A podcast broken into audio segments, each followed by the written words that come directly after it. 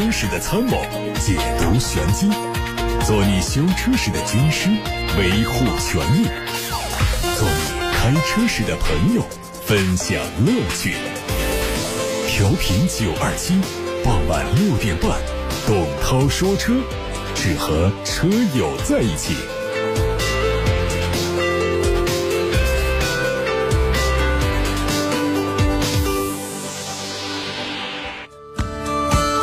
各位好，我是董涛，六点半到七点半，欢迎听董涛说车。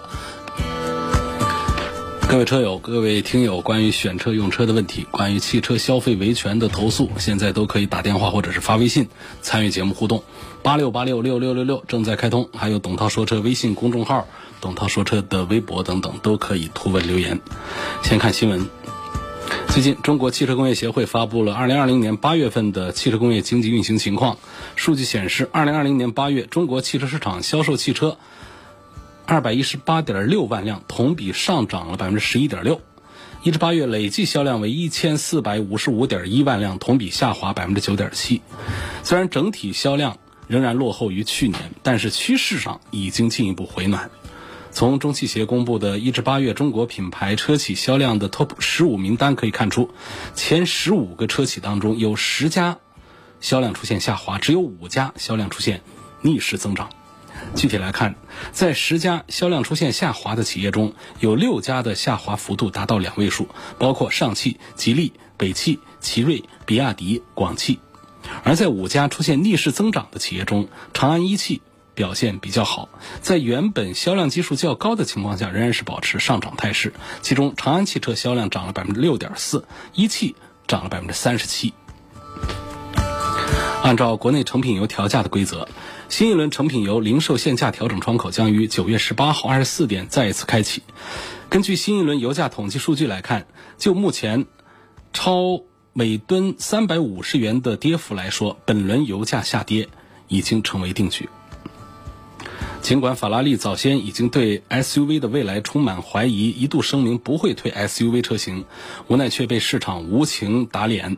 截至目前，没有推出 SUV 车型的汽车制造商正在越来越少。宾利、兰博基尼、劳斯莱斯、阿斯顿马丁等豪华品牌都推出了相应的主打 SUV 车型，瓜分着 SUV 市场热潮的大蛋糕。而法拉利自然也。不能例外，它准备推出旗下的第一款 SUV 提款机，预计将在未来两年之内面世。从此前曝光的效果图来看，全新法拉利的 SUV 设计灵感来自同平台的 Roma GT，它的布局是双门，尾部是圆形的尾灯，动力是 V 十二，很可能会拥有非常强劲的动力。北京奔驰第一款量产中期改款的 E 级轿车正式下线，这也是北京奔驰第三百万辆整车下线。这个车在九月二十五号会上市，和现款相比，整体造型更加年轻化，在现款车型的基础上进行了进一步的加长，将提供运动豪华双前脸的外观。动力上继续用 1.5T 和 2.0T 的涡轮增压发动机，E260L 和 E350L 用的是四十八伏的轻混和四驱系统。华晨宝马官方的消息。除了即将在四季度上市的 iX 三之外，华晨宝马还将推出三系纯电动、五系纯电动以及 X 五纯电动三款国产电动车。从目前的规划来看，三系纯电动将在二零二二年投产，五系纯电动、X 五纯电动后面也会陆续投产。三款新车都会用第五代的宝马 eDrive 电力驱动技术。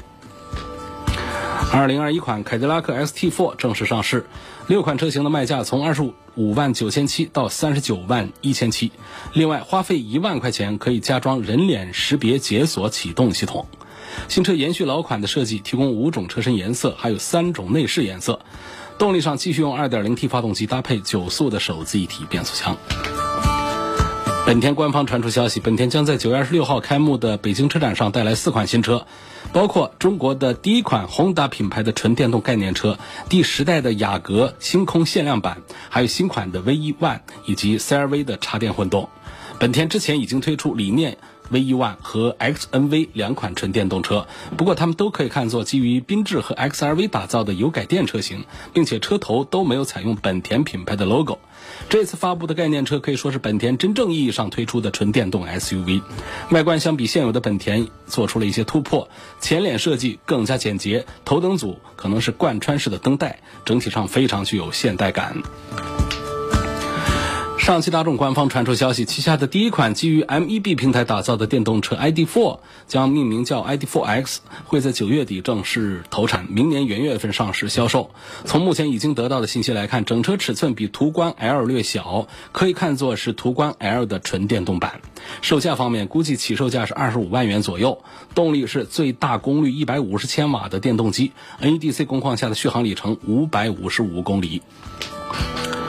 本田在今年将会持续强化它的混动车型产品阵容。最新推出的1.5升混动系统已经率先搭载在广汽本田凌派上，而东风本田的姊妹车型享域的1.5升混动版也将在9月20号上市。它会采用1.5升的四缸发动机搭载电动机的组合。尺寸方面，享域混动和汽油版保持一致。参考凌派混动的价格，估计它的起售价也会在14到17万元左右。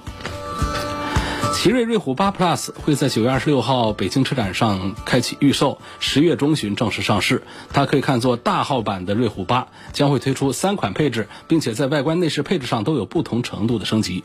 即将上市的 1.6T 版本传动系统将。匹配七速的双离合变速器，未来还会推出 1.5T 加48伏的轻混版本。价格方面，参考现款 1.6T 瑞虎8，十一万九千九的起售价，估计尺寸更大、配置更高的瑞虎8 Plus 起售价可能会超过十三万元。好，各位正在听到的是晚上六点半到七点半钟直播的董涛说车，关于汽车消费的投诉，关于选车用车的提问，都可以发送到直播间。热线电话零二七八六八六六六六六正在开通，还有董涛说车的微信公众号可以图文留言。先看八六八六六六六六。杨先生希望对比的是捷豹的 XE-L 和英菲尼迪的 Q 五零 L。呃，两个产品应该是旗鼓相当，不管是从品牌力呢，还是产品力上讲，尤其是产品力，其实两款产品都是做的相对那些畅销的产品做的要更好一些的。畅销产品呢，主要还是讲的 BBA。实际上，捷豹的 XE-L 也好，还是英菲尼迪的 Q50L 也好，他们在动力性能啊，在底盘性能啊各方面都是很不错的。影响他们的销量一直进不了一流、进不了主流的原因呢，还是品牌的基因。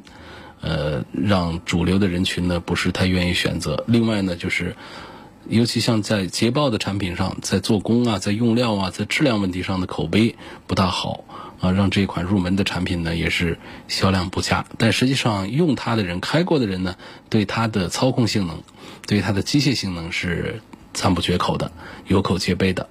那么英菲尼迪 Q50L 也是有自己的独门的技艺的，呃，但是呢，好像这个人群呢也不是太。在意这个产品上的一些这个呃记忆，你说像它的转向啊、底盘这方面，其实是有独门的功夫。Q50L 这款产品呢，从产品力上跟这个 XEL 捷豹是非常的接近，而且呢，我觉得如果是跟这个 BBA 的同级产品来做对比试驾的话，它应该不会输给他们啊。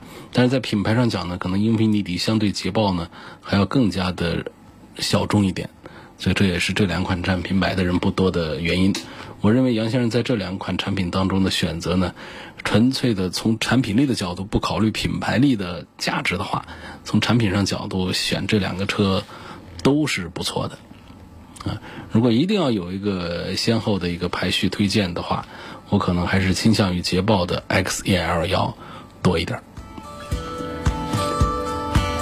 下一个问题，黄女士提问。推荐空间大点儿的 SUV，家用预算在二十万元左右。问大众的探岳这款车怎么样？实际上，如果我们想想要这个空间大的话呢，探岳这个车的空间它不能算大的。呃，二十万元左右的空间大的车恐怕还是日系产品要多一些。探岳这个产品呢，呃，尺寸在那儿，所以呢，它后排不可能说宽敞到哪儿去。啊，它属于紧凑型的。呃，也有把它列到中型的，但实际上我觉得从尺寸上讲更接近于紧凑型一点儿。它只有四米五几的车长，所以这个不算是空间特别宽敞。但是作为家庭用车，一定还是够用的。我要有一个提醒呢，那应该是从这个 2.0T 的版本买起，因为它的低配是 1.4T，这个我是不推荐的。从 2.0T 买起。王先生要问的是2020款的逍客低配，女士开，希望推荐一下。呃，逍客这个产品女士开还是挺合适的，它比较省心，然后比较节油。呃，车子的这个动力性能虽然弱一些，但是呢，开起来是非常容易上手，价格也不贵。呃，现在优惠过后的价格普遍是集中在十五万左右，我觉得是可以考虑的。那同时呢，其他的产品呢，我觉得在十五万左右呢，还有一些日系的，包括德系的一些车，其实都可以看。像刚才有位朋友在提问探岳，实际上呢，探岳优惠完了之后的价格呢，比逍客只贵那么一丁点儿。我认为可能在产品力上呢，大众的探岳呀，要更值得关注一些。啊，车子要比这个逍客整个要大一圈儿。而且在动力性能上也要强很多，在配置上也要高大一些，呃，而且在这个故障率的表现上呢，像逍客啊，还有这个奇骏呐，这些日系的日产的产品呢，他们在 CVT 的变速箱上，其实口碑还是不好的，仍然不够好。好，八六八六的问题，欢迎大家继续留言，我们待会儿再回来回答。现在要看的是通过董涛说车微信公众号的后台提过来的问题，问刚买的二零二一款的雷凌。从 P 档挂到倒车档就会发出柔和的嘶嘶声，这个正常吗？这肯定是不正常。呃，挂到这个倒车档应该是任何的这种持续的声音都不该有。如果有的话呢，就是有一点点，比方说咔一下换挡的时候有一点点这样的小动静，这个正常的。但是持续发出嘶嘶声的话，这肯定需要检修。在二零二一款的雷凌上用的是 CVT 的变速箱，丰田的 CVT 变速箱，理论上讲呢，这个变速箱的可靠性还是做的不错的。呃，到底是什么原因，还是要呃做检查啊？因为变速器的这个异响啊，它是比较复杂，故障原因不同，发出响声也不一样。一般分齿轮响、轴承响啊，包括轴承的松旷，还有这个齿轮的间隙大呀等等，它都可能引起一些响声，还有缺油、干磨的声音等等。呃，这个如果我们仅仅通过一个声音马上就知道是哪儿坏了的话，应该是不大现实的。所以这个凡是发出这样的异响的，都代表不正常，都还是要回四 S 店去检查，才会更加的心安。下一个问题，七座车推荐一下，这个汉兰达和途昂应该怎么选？那实际上这一组当中，我会推荐汉兰达要多过于途昂。因为途昂在跟汉兰达做对比的时候，它除了看起来气势威猛一点之外，驾驶感受和乘坐感受一样都占不到便宜。那底盘上的设定呢，还是比较的粗糙的，不像汉兰达有二动力很不错的这个 2.0T 的这个发动机，然后呢也有设定的很不错的变速箱的配合，还有很不错的这个悬挂的配合，所以它的这个车子也是卖的非常的好啊。呃，途昂的销量现在也慢慢起来了，但是汉兰达一直是。大家更认可的保值啊，各方面省心啊，故障率啊，省油啊，各方面都是做的比较好的。在跟途昂的这一组对比当中，我把选票会投给汉兰达。G L 八的陆上公务舱这个车怎么样？呃，别克的 G L 八呢，仍然还是目前公呃公用、私用、商务用车、家务用车当中啊，从这个空间、性价比各个方面来讲呢，是名列前茅的，仍然还是。呃，这个比较值得推荐的产品，但是现在这个大众的，呃，威然出来之后，也确实对它的威胁不呃不小，尤其是我们作为商务用车的话，可能尺寸更大一点，要更加的宽敞一呃一点。当然说威然是它是从这个。呃，基本上是大众的途昂的这个底子上来的。我刚才也是在批评途昂，这个行驶感受其实是比较粗糙的，只是快，那这个块头大，看起来威猛而已而已。但实际上从这个驾驶的这个细腻啊，包括底盘的细腻感受来讲，别克 GL 八还是更有优势一些的。那么跟它同价位再便宜一点的，还有本田的两个车，艾力绅和奥德赛。实际上，这个作为私家用车的话呢，这样的车更小，可能开起来更加灵活，家里多个人都可以开的，呃，不管是男士女士，开起来都会比较的容易一些。G L 八呢，还是显得大一些，尤其是在找停车位的时候，啊，这个超过五米二车长的这个大 M P V 啊，嗯，还是要稍微麻烦一点。所以这个车呢，就是你问的这个陆上公务舱呢，实际上指的是它的这个呃老的这个一个说法啊，现在又重新启用这个陆上公务舱，我觉得还是值得买，性价比确实是一直摆在那儿，还是很不错的。想买一个宝马的 X 二，他问你觉得女的开这车到底怎么样？呃。X 二就是 X 一的一个更加个性化的一个版本，就像 X 四就是 X 三的一个个性化一点的版本一样的。那么这样的二对于一来说，四对于三来说，实际上都是一个降低性价比，但是提高了它的个性表现的方面的啊一个产品。X 二这个车呢，它的空间方面要小一点，但是呢，在设计方面呢，也确实比 X 一看起来要更加的协调好看一些。如果女士开呢，不太在乎这个后排的空间的话，我认为我会主张，甚至多主张推荐一下宝马的 X 二。大家可以搜一下它的图片，或者说到这个四 S 店去看一下，对比一下，你会觉得它确实在像 C 柱的设计啊，呃的车头啊、车尾啊这样的一些处理上要更加的干练一些，没有 X 一的那种稍显臃肿的那种感觉，所以我还是比较赞成。给女士推荐宝马的 X 二。郭先生，他在八六八六六六六六平台上留言说：“我想买一款三十万左右的车，老婆看上了奔驰 C 级，坚持要买，我不想买 C 级，问用什么办法可以说服她？有什么更好的选择？如果一定要买个 C 级，我是该买现在的款呢，还是买以后出的新款？”呃，我觉得你可能说服不了他，因为在三十万元的豪华品牌 BBA 当中，包括非豪华的一些产品当中呢，确实 C 级的颜值是最好的。呃，可能更多的女士在买一个车的时候会关注它的颜值多过于它的性能表现，包括它的故障质量的问题，这都不是。呃，大多数的女生们关注的点，那包括大多数的男士，其实也都不关注那些点。确实打动大家的，让奔驰这几年销量一直很不错的，还是整个的这一代奔驰，呃，他们的共同的 DNA 体现在 C 级、E 级和 S 级上。呃，这五年以来都是销量情况很不错的，呃，确实就是设计非常的成功。首先是你很难说服太太。放弃对颜值的这个呃选择，第二个就是为什么一定要说服他呢？其实买它，因为有很多人都买了 C 级，也没有后悔。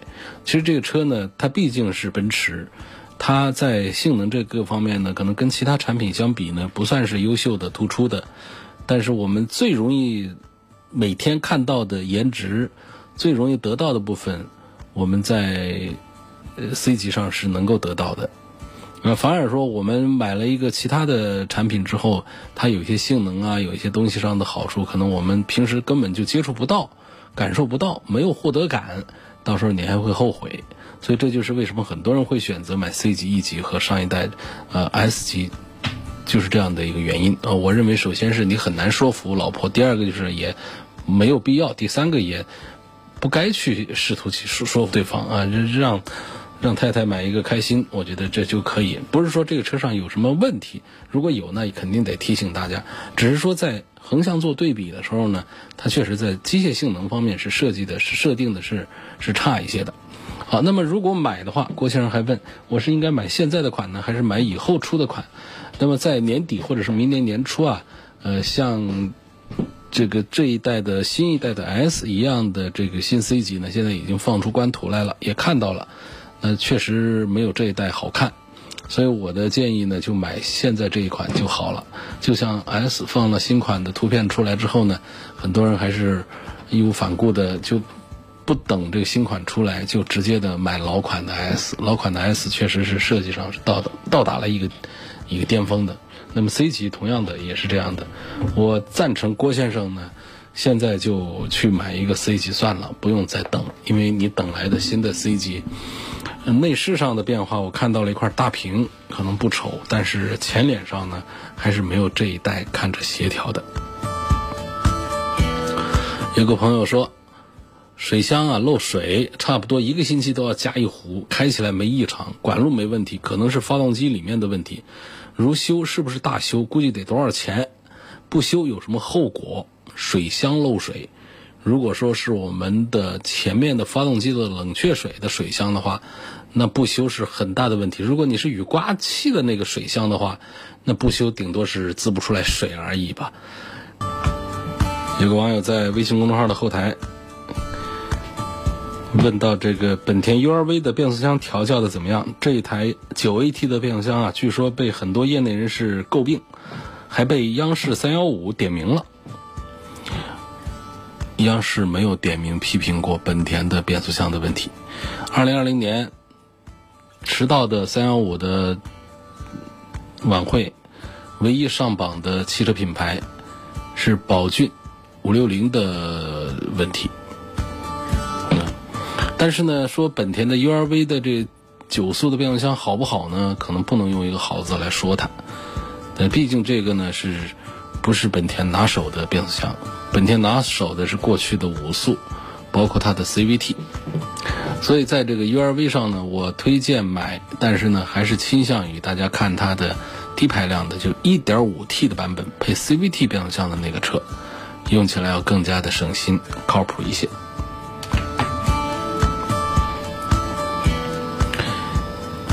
下一个问题问：奔驰的 E 级是买个现款呢，还是等个新款？喜欢商务类型的车。嗯，我觉得还是买现款，这跟我刚才回答那个 C 级是一样的道理。下一代的 C 级、E 级，包括已经亮相的下一代的 S 级啊，其实都是一个脸型，都是那种小眼睛的那种，呃，看起来车型不显大的、不显气派的那种造型的，包括尾灯的造型也都会改。现款上的这整体上的那被放弃掉了。其实现款呢是大家认为最成功的。而且呢，可以料想呢，就是下一代的 E 级啊，因为它出来的时间本身还不够到彻底的整体换代，它改的啊，它只是一个前后杠啊这些方面的一些呃内饰啊仪表这方面的，它的本质部分不会出现变化。而现在大家诟病的这个奔驰的 E 级，说它造的不如其他的车好呢，它不是说它的外观这方面，反而把好的外观方面把它给改掉，因为它不是一个整体换代的话呢，那么近期的改款它都不会说是把它整个的，呃，结构制造啊推翻重来，所以这个 E 级我赞成啊，还是就买它的现款那就可以。嗯。四 s 店开发票的裸车价格比实际谈的要高一些，说是价格太低，系统里不能形成，有没有什么问题？那我就是要按发票价格分期和购置税，有问题吗？这个情况我倒是没有听说过啊，一般来说呢，有一些店为了省税啊，他们会把发票价格开的比你的实际付款。低一些。而这种把发票价格高开的，嗯，这种情况我好像是头回听说啊。比较少见，嗯，应该讲呢，你的这个裸车价格实际上比较低，而发票价格比较高呢，我觉得好像好处是大于坏处的。比方说，我们在出现一些索赔的事故的时候，我们是按照发票价值来计算的，而不是按照那你的，比方说要整车要做赔款的话，那是按照发票价格来的，发票价格开的高。那我们应该是有更多好处，只要你的实际付款没有多给，我觉得这个都不会吃亏，对于消费者来说。而且呢，发票价格开的高，对于国家来说也没有损失。呃，发票价格开的高，那么你交的税也就要高一些嘛。所以我觉得这个事儿，我们消费者可以不理会它，就不用担心它，是这个意思哈。想买个 SUV，在二十万元以内。啊，这个探界者和标致四零零八雪铁龙的 C 五天翼应该推荐谁？喜欢法系的外观和内饰，这个还是比较少的朋友说，我喜欢法系的外观和内饰。法系的外观内饰往往是不受欢迎，受欢迎的部分呢是它的这个驾驶的感受是很不错的。这几个产品当中呢，我会赞成雪铁龙的 C 五天翼要多一些。这个产品呢，现在新上了这个插混的版本，这个可以推荐去。看一下，有个朋友也问到了插混，他问的是大众的威揽 GTE 这个车怎么样？这是一个进口大众的一个旅行版。呃，旅行版的普通版呢，就是叫这个威兰，它的插混版呢叫 GTE。实际上我不推荐买，虽然说便宜，就跟我们国产车是一样的价格，完全没有进口车的价格上的那种高度，但是它在性能上啊，也确实没有进口车的一个优势，就是故障本身多。第二个就是讲这个大众的呃插混呢，确实技术上做的不好。它跟其他的品牌比是有差距的，比方说续航里程，那一般标称它也只能标称到五十，那实际上呢，有的人考虑呢，就开个二三十公里它就没电了，那这样的插混呢，实际上是鸡肋啊。现在我们很多产品的插混都可以上百公里，啊，纯电续航大几十公里都是没问题的，所以这是一个目前跟不上主流的这个。插混系统不好，我不推荐买这个威兰的 GTE。大众家族当中用过插混的几款产品，没有一个卖的好的，没有一个不是降价降的离谱，比普通版本卖的还便宜。那这不是简单一个便宜三个爱的问题，它卖不动，价格便宜肯定是有原因的。我们即便是不知道具体的原因，呃，我们也可以通过这样的一个逻辑来推断这个车。一定还是不受欢迎的。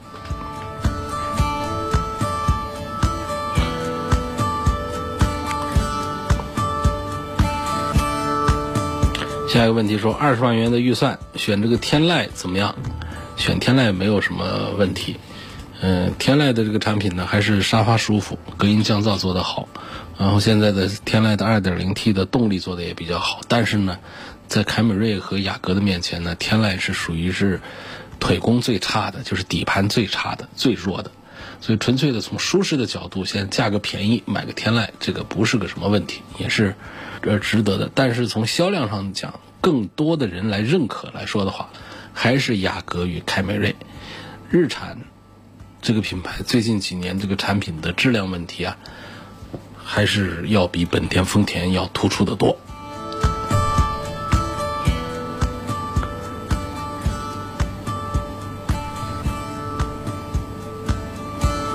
下一个问题问到了雷克萨斯的 RX 四五零 H 怎么样？典雅版六十五万七这个价位还有什么其他的推荐？